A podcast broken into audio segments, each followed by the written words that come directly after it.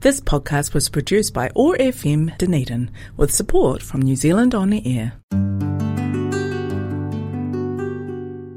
It's time for Muslim Chaplaincy Conversation at OARFM Dunedin. Bismillahirrahmanirrahim. In the name of God, most gracious, most merciful. Assalamu Alaikum, which means peace be with you in Arabic. My name is Arina Aizal and I'll be your host for the Muslim Chaplaincy Conversation. In today's episode, we have an interview with Dr. Usman Afzali, a postdoctoral research fellow at the Department of Psychology, University of Canterbury, and principal investigator of the Muslim Diversity Study, a very unique study in which Muslims in Dunedin are also included. We begin, though, with a recitation of the Quran by Sheikh Mishari Al-Fash, Surah 49 Al-Hujurat, the private rooms, verses 11 to 13. يَا أَيُّهَا الَّذِينَ آمَنُوا لَا يَسْخَرْ قَوْمٌ مِّن قَوْمٍ عَسَىٰ أَن يَكُونُوا خَيْرًا مِّنْهُمْ وَلَا نِسَاءٌ مِّن نِّسَاءٍ عَسَىٰ أَن يَكُنَّ خيرا منهم ولا تلمزوا أنفسكم ولا تنابزوا بالألقاب بئس الاسم الفسوق بعد الإيمان ومن لم يتب فأولئك هم الظالمون يَا أَيُّهَا الَّذِينَ آمَنُوا اجْتَنِبُوا كَثِيرًا مِنَ الظَّنِّ إِنَّ بَعْضَ الظَّنِّ إِثْمٌ وَلَا تَجَسَّسُوا وَلَا يَغْتَبْ بَعْضُكُمْ بَعْضًا أَيُحِبُّ أَحَدُكُمْ أَنْ يَأْكُلَ لَحْمَ أَخِيهِ مَيْتًا فَكَرِهْتُمُوهُ وَاتَّقُوا اللَّهَ إِنَّ اللَّهَ تَوَّابٌ رَحِيمٌ يَا أَيُّهَا النَّاسُ إِنَّا خَلَقْنَاكُمْ مِنْ ذَكَرٍ وَأُنْثَى وَجَعَلْنَاكُمْ شُعُوبًا وَقَبَائِلَ لِتَعَارَفُوا إِنَّ أَكْرَمَكُمْ عِنْدَ اللَّهِ أَتْقَاكُمْ إِنَّ اللَّهَ عَلِيمٌ خَبِيرٌ. Translation of the recited verses. In the name of God, most gracious, most merciful. Believers, no one group of men should deride, jeer at another, who may, after all, be better than them. No one group of women should deride, jeer at another, who may, after all, be better than them. Do not speak ill of one another. Do not use offensive nicknames for one another. How bad it is to be called a mischief maker after accepting faith. Those who do not repent this behavior are evildoers. Believers, avoid making too many suspicions. Some assumptions are sinful. And do not spy on one another or speak ill of people behind your backs. Would any of you like to eat the flesh of your dead brother? No, you would hate it. So be mindful of God. God is ever relenting, most merciful. People, we created you all from a single man and a single woman and made you into races and tribes so that you should know and recognize one another. In God's eyes, the most honored of you are the ones who are most mindful of Him. God is all-knowing, all-aware. We will now have our interview with Dr. Afzali. Assalamu Alaikum, Dr. Usman Afzali. Alaikum Assalam Warahmatullah. Thanks for being here today on Muslim Chaplaincy Conversation. Thanks to you too and for the opportunity. Would you mind introducing yourself to our listeners? So my name is Usman Afzali. I originally am from Afghanistan. I was born in Kabul, and I have been living in New Zealand since 2011. I live in Christchurch, and I work at University of Canterbury as a postdoctoral research associate and as a fixed-term lecturer. So you grew up in Afghanistan. Do you mind sharing with us about that? I was born in Afghanistan, but I had to leave Afghanistan because there was war there in the late 80s. And I actually grew up in a refugee camp in Pakistan. So it's called Cherat refugee camp. It was in Khyber Pakhtunkhwa. Myself with a lot of other of course, with my siblings and so on and the family. I have 5 siblings, two brothers, 3 sisters, and my dad and mom and a lot of my cousins and family. We all went there. We were in Kabul, so we were forced to go there because war was coming to Kabul. So we become from a lower middle class family, I could say, or we just became refugees, and so I grew up in that refugee camp in Pakistan, and I don't remember a lot from my childhood in Afghanistan. I was very young when we moved, so yeah, I grew up there. I grew up in a refugee camp in Pakistan. And we lived there for about 18 years. Do you know what your parents' life was like in Afghanistan before they were forced to move? Yeah. My dad was a brigadier in the army. So he used to work in Kabul, and his brothers, also some of them in the army, some in the police, some in the air force. They were like high-ranking officials. That due to Russian invasion, my dad lost his brothers and cousins, and many of our family members. My dad himself was imprisoned by the communist regime, and when he was released after that, we had to go.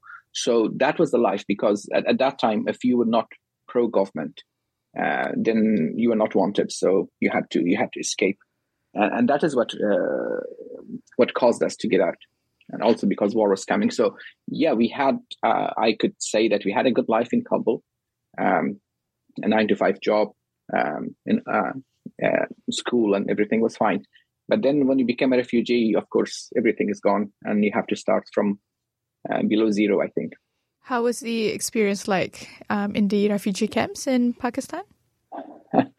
I think my parents and elder siblings had it hard because we did not understand a lot. We were kids. But for them, my dad becoming a shopkeeper, for example, from a brigadier or army brigadier, that's a tough experience. And there was poverty. A refugee camp, you don't always have electricity.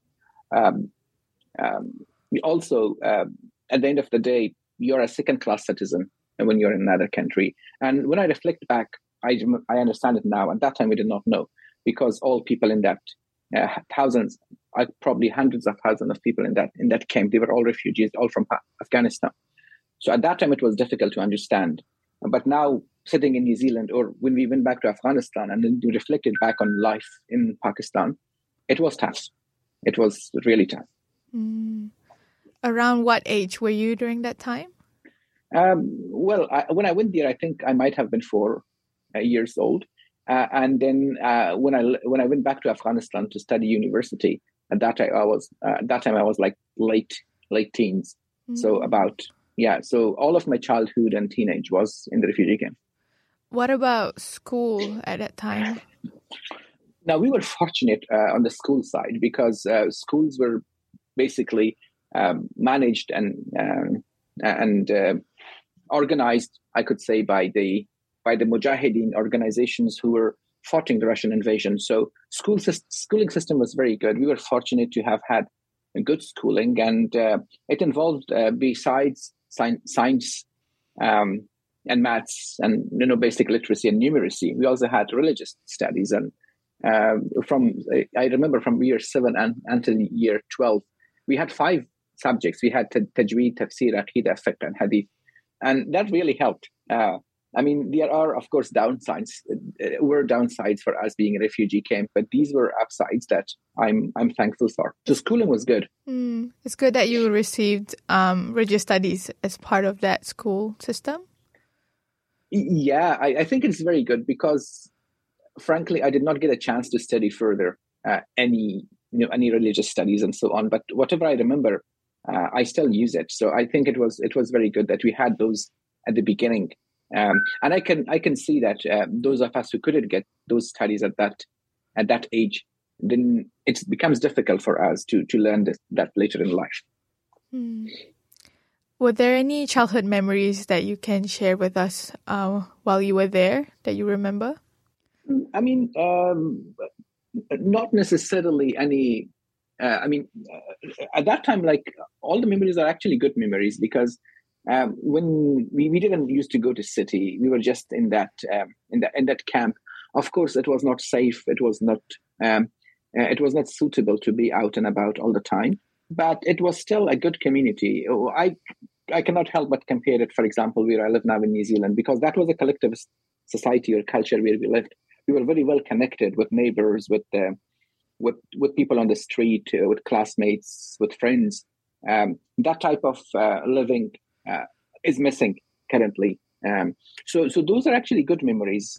And also, if you just have moved and grew up there and you don't remember anything from your old life in Afghanistan, anything that you have, you're grateful for. So I think it helped us with resilience a lot.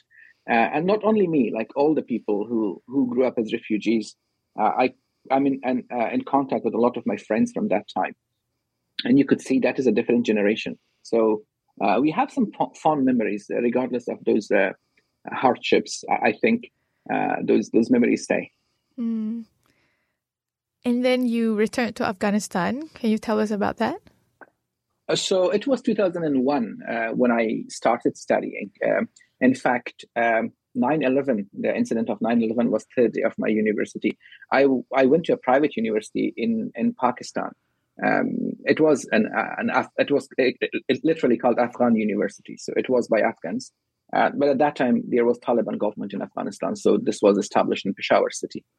And I was studying there, and it was my first year of medical study. And 9/11 happened, as I said, on the third day of our university education. And then our school university was closed for a few weeks when the American attacks started in Afghanistan, and the new government was established. And then as part of that, our university moved to Afghanistan. And the core of university moved to Khost province, which is a southern province of Afghanistan. At that time, it was an underdeveloped province. So I actually went to Khost and I studied there. I lived there for 6 years. And I studied my university education there. I became a medical doctor.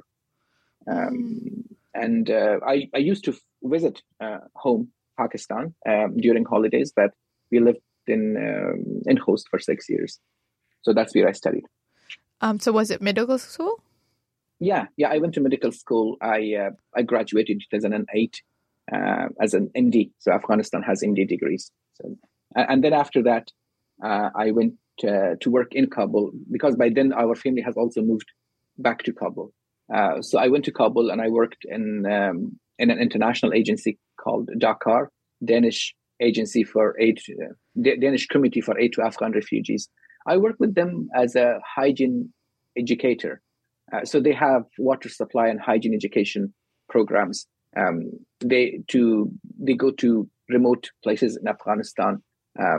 They develop the water supply system, but they also give them hygiene education. So I was part of that team. That was my job. And I could remember that I never wanted to be a practitioner in medicine. I always wanted to be a lecturer. And that is why because I couldn't get a lecturer job straight away, I was just working in admin. And then, then I came here to New Zealand. So that was the only job I had. I didn't practice as a medical practitioner in Afghanistan. And how long were you working until you moved to New Zealand? 2 years. So I worked in Afghanistan from beginning of 2009 until beginning of 2011. And then I moved to New Zealand. And the move to New Zealand, in fact, it was never intended. I never even thought that I will move to New Zealand. It just happened because I got engaged, and then my fiance moved here. As fate had it, I just ended up in New Zealand. Why did your fiance move to New Zealand? Oh, so she was a refugee. Her family, they came here as refugees. And at that time, we have already, we were engaged. So they were on their way here. Mm-hmm. And then after that, I tried a couple of times to do specialization in Afghanistan in a couple of universities. The applications were not successful. So I thought, okay, I'll go and try in New Zealand. And that's how I ended up here. Mm. Was it easy to adjust to the new society when you arrived? No, there have been many obstacles, I could say. I mean, initially, there's a financial obstacle. In Afghanistan, you live in a family with your parents, your siblings, and everyone, and you're contributing to part of the family, for social support, for economic support, and so on. So everyone was working, of course. But I moved to New Zealand. I all of a sudden became the leader of my family. So I have to cope with that. I got married, so there's more responsibility. I also have to work and work harder because you need to support your family here, but also support your family back in Afghanistan. Most of us are or were economic refugees in a sense. So that is another. And finally, language barrier because what we learn, the language we learn in Afghanistan or in Pakistan, it's different from the language that we use in New Zealand. And also we learned American English. So adjusting had many problems, I could say. But as time goes, a lot like language, for example, we learn it on the street. And when we work, finding job is not that difficult. You don't find, of course, professional jobs, but you find a job and you keep going. So in that sense, it was not that difficult. I just went through what every other refugee goes through. The only challenge was that because of the standard of education in Afghanistan, I was not able to find a professional job in my field here. So that was where the problem was. Apart from that, adjusting was as expected, I would say. Mm. Were there any experiences of racism or discrimination? Frankly, no. I have been very fortunate that have never had an experience like that. All I can remember is once a person shouted at me, and I think they were just meant it in a funny way because they themselves looked like they were also not from New Zealand. But apart from that, I have been asked this question a lot. I never had an experience like this, quite fortunately. Mm, that's good. And you said that because your studies back in Afghanistan weren't qualified to do it here, you had to study again. Can you tell us about your new degree? Yeah, so I was, in fact, trying to prepare for the medical board exam here. I tried. And for that, I was preparing. And I came across a subject called behavioral science. I did not know that was psychology. But for some reason, that is what I found very interesting. And then when I tried here, I saw in myself that it was not easy for me to work part-time, also prepare for medical board exams and succeed it, and then be able to find a residency here in a hospital and then become a medical officer. It was a long journey, and also there was a lot of uncertainty on the way because sometimes even if you pass the exams, if you cannot find residency for yourself in a hospital at that time, the rule was, if you cannot find that for 5 years, you have to do the exams again. And I have a type of personality that I cannot live with uncertainty. So I talked back with, I called home, I talked with my dad, and I told him, look, the fact of the matter is I'm trying to get my degree here verified and work as a medical doctor, but the way forward is vague. I'm uncertain. I cannot work with uncertainty. But there are other alternatives. Another two other alternatives will be I return to Afghanistan. Now that was 2015, and I study. I mean, I continue working as a medical doctor there. I still had my license. I could do that, or I study something else in New Zealand. And he told me to stay in New Zealand because 2014 was anticipated to be a difficult year for Afghanistan security-wise. So he said, no, stay there. Maybe study something else. And then that was when I decided to study psychology and biochemistry. In fact, I wanted to become a clinical psychologist, but I went to biochemistry thinking that it will be easy because I'm coming from a medical background. So that is why I decided psychology and biochemistry, and I started studying here. It was just that I found, I thought I found social psychology or understanding people's behavior, cognition, attitude, something fascinating. That's why I changed the field.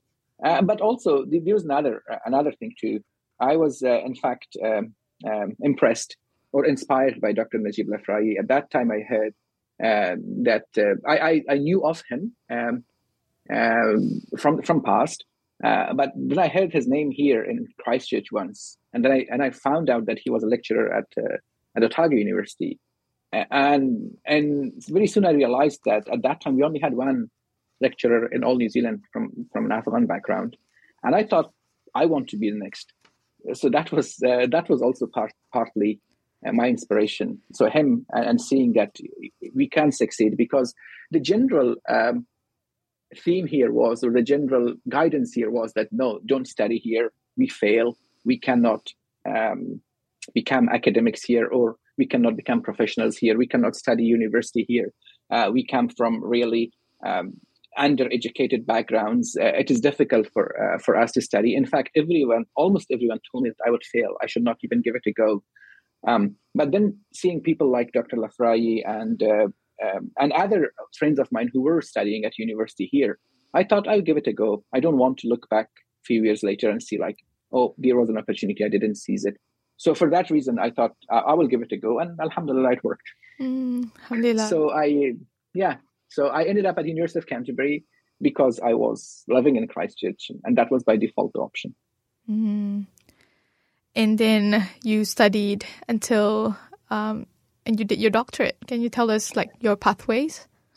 Yeah, so I actually started, I had to start from undergraduate level. So in 2015, I enrolled in the first year psychology.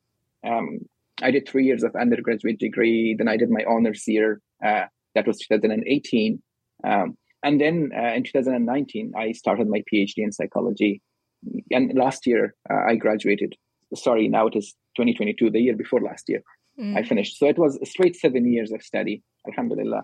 And that was it. So in my doctorate, I focused on cognitive psychology and neuroscience. That was one of the fields in psychology that I found most fascinating. So I continued my journey in those fields. Did you get a scholarship, or is that personal funding?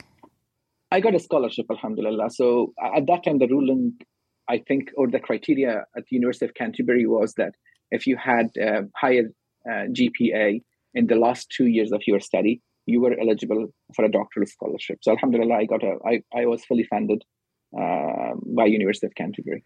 Can you tell us about your thesis? My thesis was, so the title of my thesis is Suppression, Unwanted Memories and Thoughts, Psychological Traits and Forensic Brainwave Investigations. So I looked at, my dissertation was looking at two separate fields and bringing them together. So I will try to explain it in lay language. So the first element is the cognitive psychology part. Here we were looking at active suppression of unwanted memories. How can you make yourself forget the memories that you want to forget? And how can you actively do that? Because passive memory, passive forgetting happens anyways. So that was a paradigm. It's called the think-no-think paradigm. And I was testing that.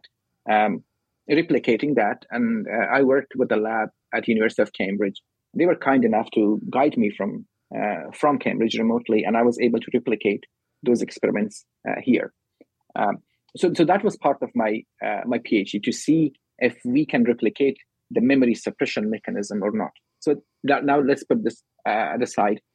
That was successful. And then another part of my PhD was forensic neuroscience. Now, in forensic neuroscience, I was testing a technology, a neuroscience technology. It is called brain fingerprinting. And in brain fingerprinting, we use EEG or electroencephalogram. We put it on a person's head, and we try to find out if this person has information about a crime or an incident in their mind or not. That technology was developed in the US in the early 90s, but it was not independently replicated. So part of my thesis was to independently replicate this technology to see if it actually has that high accuracy that the original producer of the technology believed. So that was second part of my PhD. So I did that, and we found above 90% accuracy of the technique. So it is much better than the polygraph or the regular or a standard lie detector, I could say. But it was not 100% accurate. But the third part of my dissertation, which brings these two parts together, is can you use the memory suppression against brain fingerprinting to see if you can foil the system? Like the way you can deceive or you can overcome polygraph, can you also overcome brain fingerprinting by using that memory suppression technique that I explained earlier? And we found out that it was not possible. We could not use the cognitive psychology techniques to foil brain fingerprinting, which shows that it is a more robust method of crime detection. So that was where my PhD laid. It was in forensic neuroscience and cognitive psychology, in essence. That's very interesting how there's three parts and then it all connects as well. Are you using that research for anything in the future now? One project that I'm currently hoping that I'll get funding for, that is where we will probably use this project or this technology, because we borrowed the technology from the inventor of it. He came here, he trained us, we borrowed his technology, we tested it, but we also found some methodological and algorithmic limitations in it. So now we want to reproduce this technology in New Zealand, and for that we need funding. So exactly at this moment, we are not working with that technology because we don't have, he got his machine back. But if we get funding, I have a project called Artificial Intelligence-Based Crime Detection in Aotearoa, Real Life and Virtual Reality Applications. So that's a project I'm working on. And if we get funding for it, we are aiming to redevelop that technology in a better way for New Zealand and hopefully do further research in. Let's talk about your work in New Zealand. So before starting your studies, were you working before then? Yeah, like every other refugee or immigrant, we cannot just go to professional jobs, as I said earlier. So my first job was as a kitchen aide, you could say, in a restaurant in Christchurch. And then following that, I used to work in Countdown Supermarket as a nightfell job. That was in 2012 and 2013. And then in 2014, I started working with Coca-Cola as a merchandiser. And that job actually continued during my undergraduate study also. Only in postgraduate, when I went to honors year, I also got an opportunity to become a tutor at University of Canterbury. And that was when I stopped those jobs. So until then, I was doing all these jobs like everyone else. Can you tell us about your tutoring job? Yeah, tutoring was very, I could say, it was an amazing job, especially because when I used to work in a restaurant, or for example, after that in Countdown, I felt really bad because like I came here with an MD degree. It's really difficult. I mean, no job is bad job. We do job to, support our families and make our ends meet. But I was always bothered that we have more potential Why cannot we do professional jobs? I was losing my self-esteem. I was almost going through depression. And that is when I came to university. I started doing better at university. And with that, I started gaining my self-esteem back. But the tutoring job really, I remember when I first stood on the podium to teach students, although it was 100 level, but that was when I claimed my self-esteem back, and I felt like, yes, look, I could tell myself that all this trouble that I went through, it was worth it in a sense. So University of Canterbury and generally studying at a university really helped me in that sense. And that tutoring job, be it minimal, it really helped me, I could say, emotionally. So that was very good experience to start from. It feels more purposeful as well. It was. In a way, I was giving back to the community, and that is what I believe in. And what papers did you tutor during that time? Oh, I did a lot of papers. Introductory psychology, statistics, research methods, cognition, mostly these fields. 100 level, 200 level, 300 level, 400 level. So I just kept going up.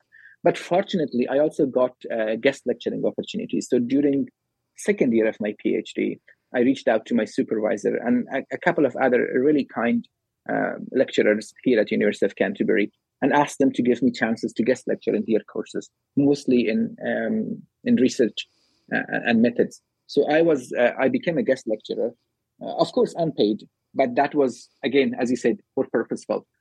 And then very soon after that, in next semester, I was offered to give paid lectures in a course, in a methods course. And then the year after that, I became the coordinator of that course, which I currently am coordinating. So I took on the full delivery of that research methods course.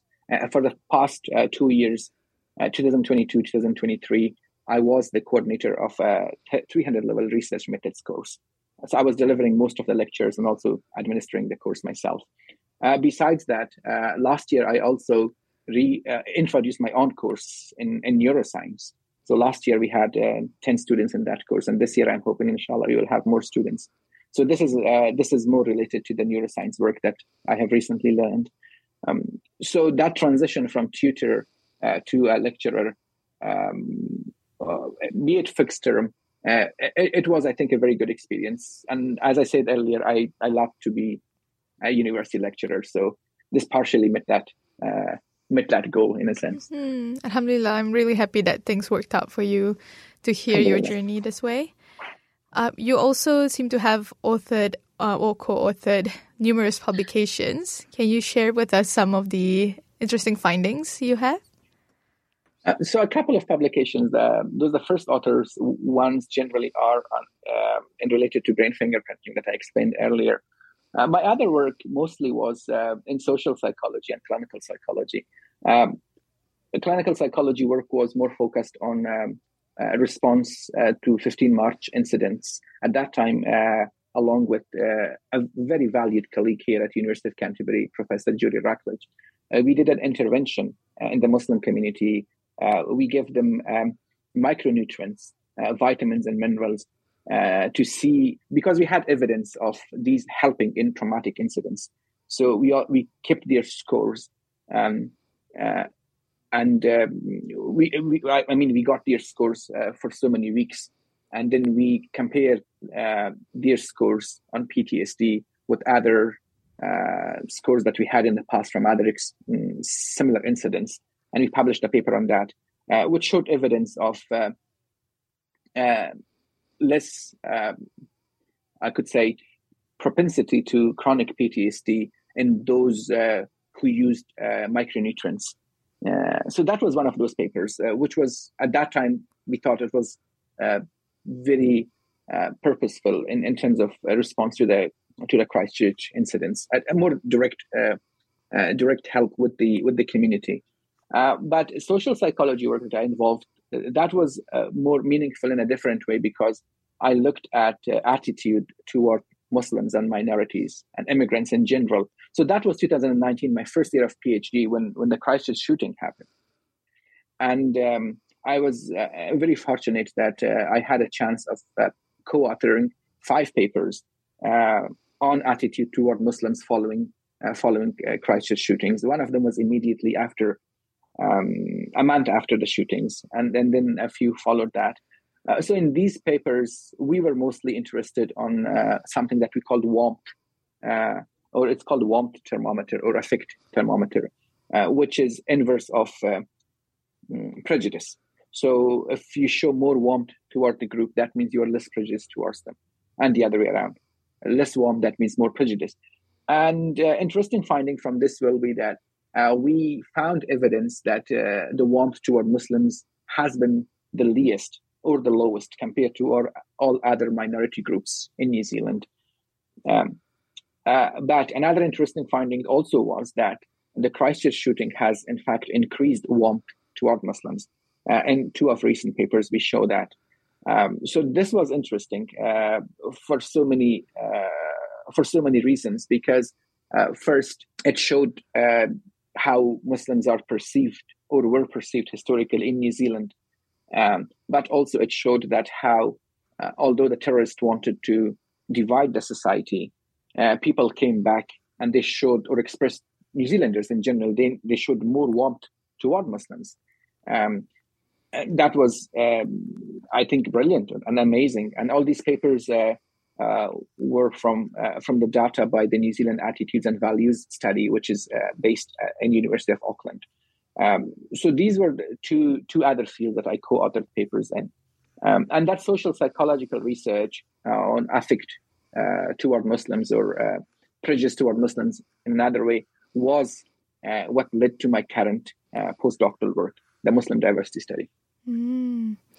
You also won several awards. Was that part of some of them? Awards were mostly, so as I said earlier, I was very fortunate that study worked well for me, although I was cautioned many times I should not take on study here. But alhamdulillah, I tried and, with Allah's help, I succeeded. So in third year, I got a third year psychology prize, as we call it. Fourth year, I got a prize again. So generally, those who had high GPAs, they would get those prizes.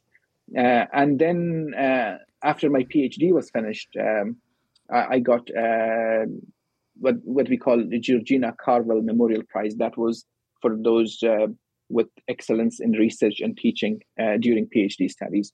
So these are that I got. But besides that, a couple of scholarships here and there, publication prize.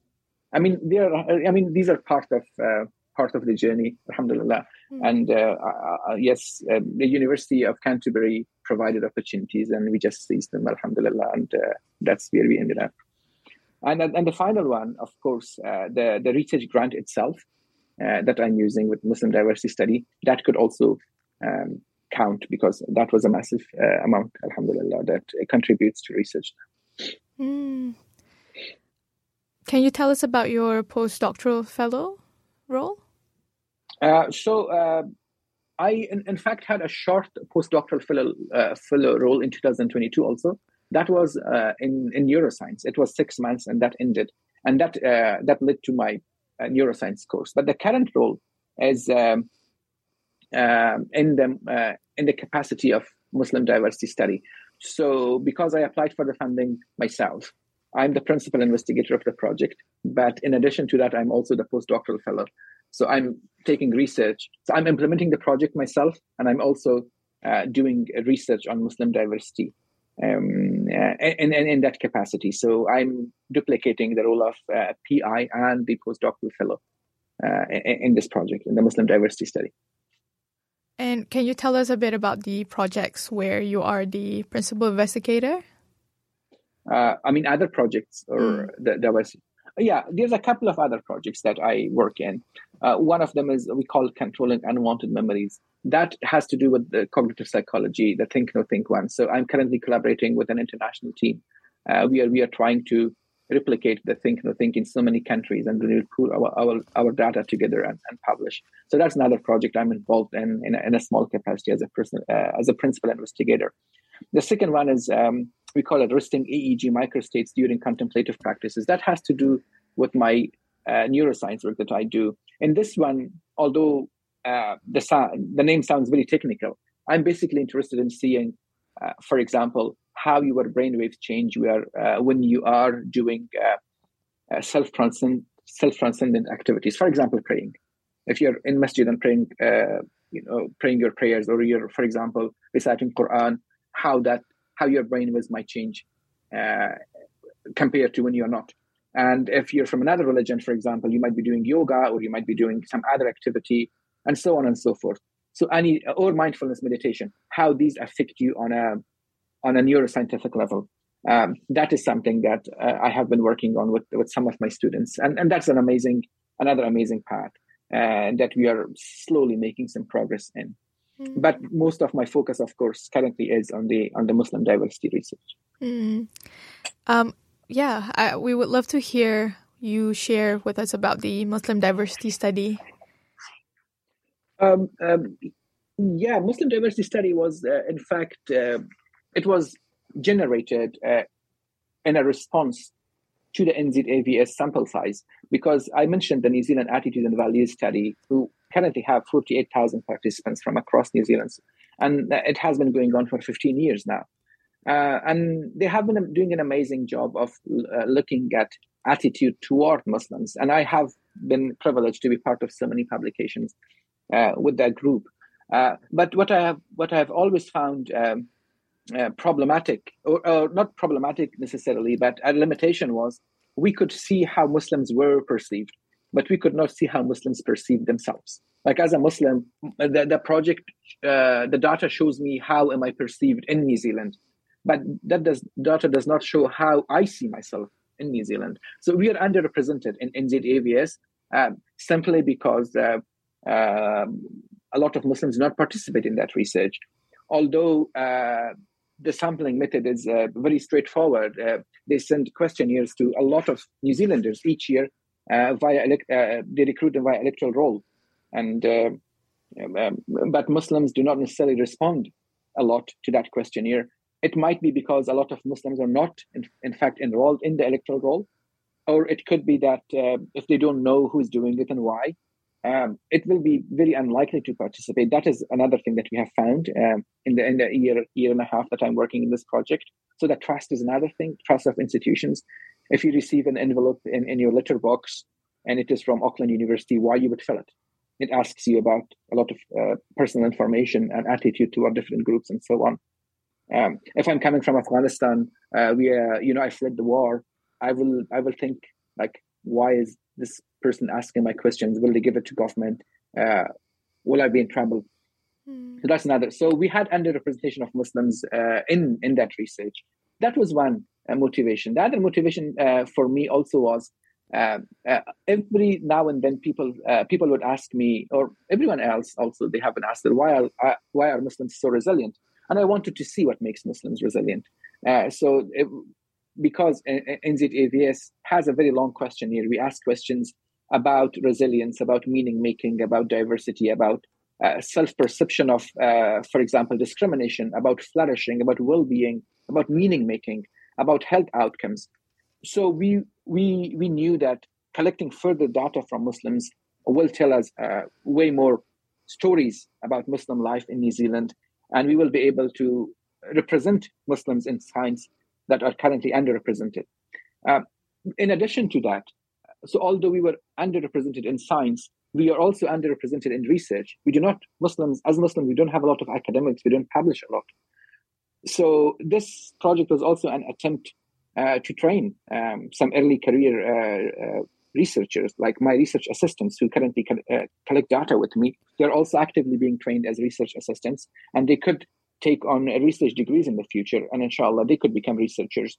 So you will be able to generate a group of Muslim researchers who are able to conduct research and find solutions for their own problems themselves. Mm-hmm. So that was the intention behind the generation of Muslim diversity study, and alhamdulillah we applied for funding to Templeton Religion Trust, and they were generous. And this is how the project started. So it is still part of the NZAVS, but the data is coming from the Muslim community. We are planning to collect data from 3,000 Muslims in 6 cities: Auckland, Hamilton, Palmerston North, Wellington, Christchurch, and Dunedin.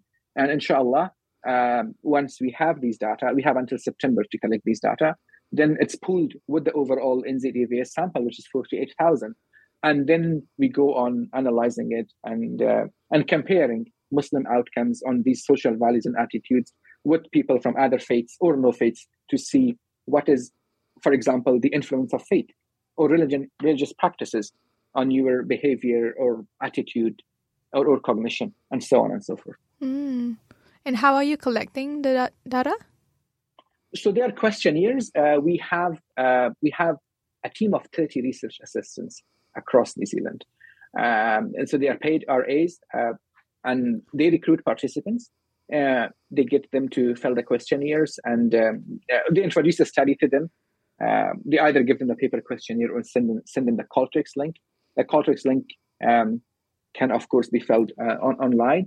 And the paper questionnaires, they come with a free return envelope. So if they do paper questionnaire, they can put it back in an envelope, and then it goes back to NZAVS headquarters in Auckland University. Mm. And can you tell us who is involved at the senior level of the study? So at senior level, I'm the principal investigator, but I'm helped by 4 extremely valued colleagues and my superiors. So Professor Chris Sibley from University of Auckland, he is the lead investigator of the New Zealand Attitudes and Values Study. So he is at the top in the core team, and also Professor Joseph Bulbulia. He is a professor of psychology at Victoria University of Wellington. His field is in religion and religious studies. So he is involved at the higher level. Then Associate Professor Kumar Yugeswaran. He is social psychology lecturer at University of Canterbury. And the 4th member of our core team is Arif Rashid. He is a Muslim lawyer based in Auckland, who was my pioneer in Muslim-focused research with the NZAVS team. So he's involved with us in this project too, alhamdulillah. And we also have, as I said, we have 30 research assistants who work with me, and we implemented in 6 cities. Mm.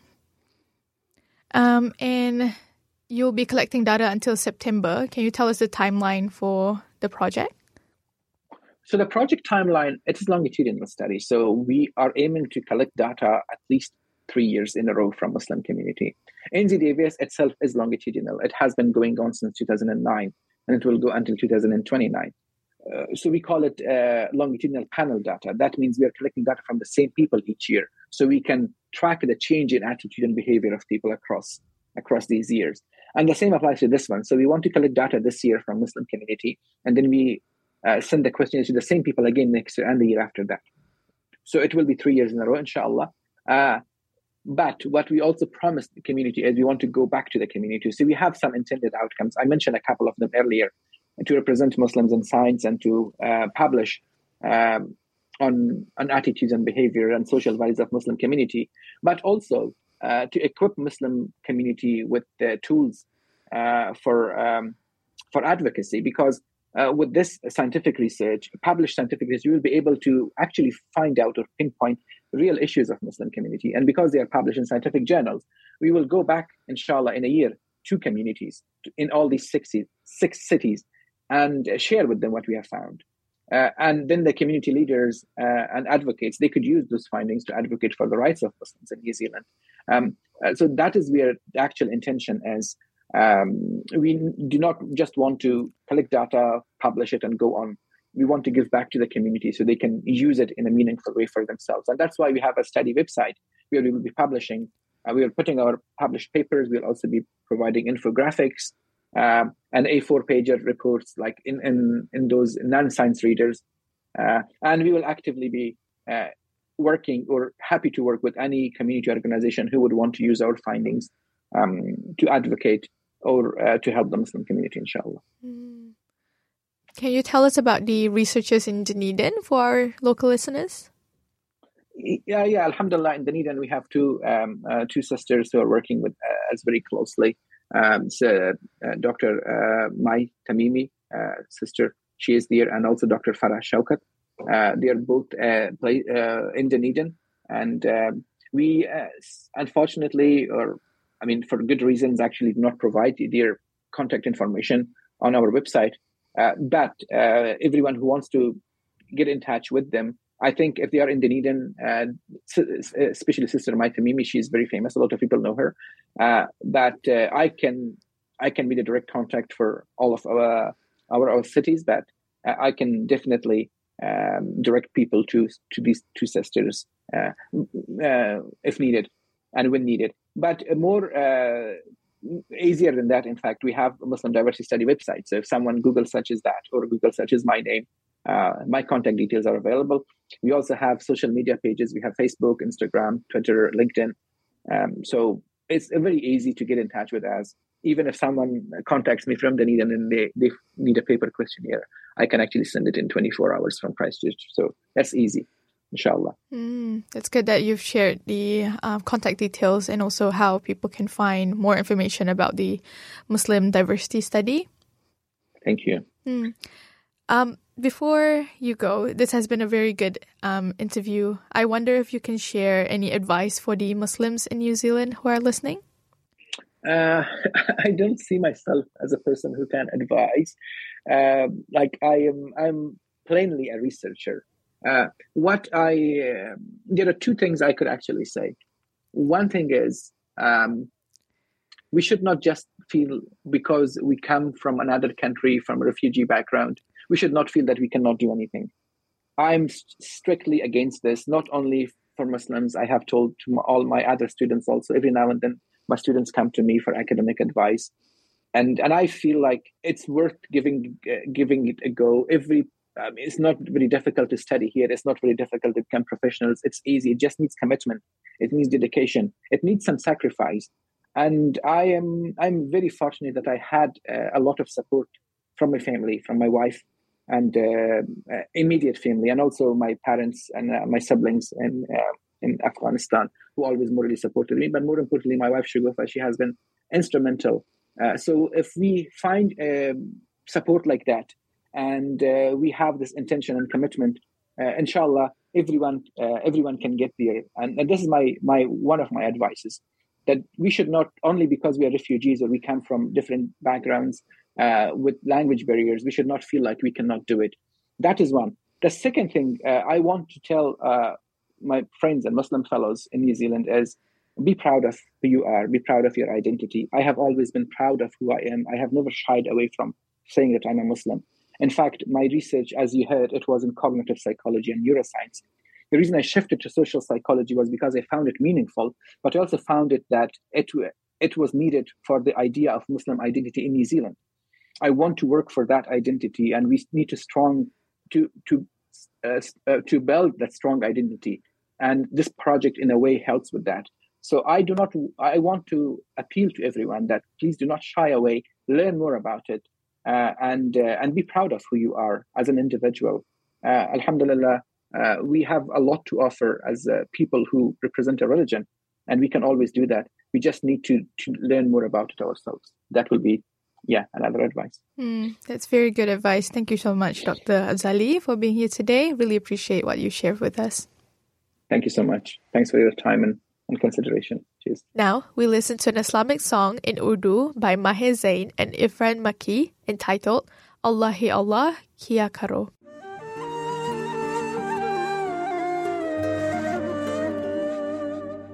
Allahi Allah Kiya Karo, dukh na kisi ko diya karo, jo duniya ka malik hai naam usi ka liya karo.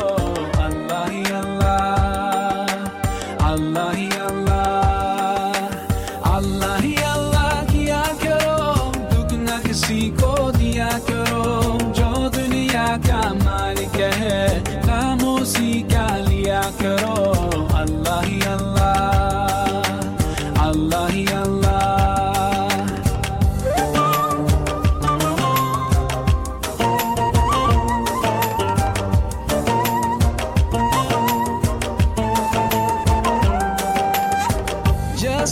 the sunrise can't be denied. No, just like the river, we'll find the sea. Oh Allah, you're here, you're always near, and I know without a doubt that you always hear my prayer. Such a key.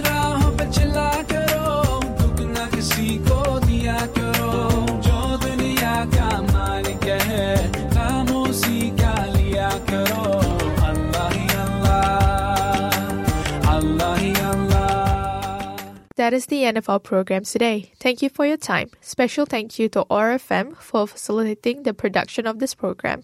I should add that the views expressed in this podcast do not necessarily represent the views of Otago Muslim Chaplaincy as such. If you have any questions, please email muslimchaplaincy@otago.ac.nz. We hope to see you next time, inshallah, God willing. Assalamu Alaikum. You've been listening to Muslim Chaplaincy Conversation at OARFM Dunedin.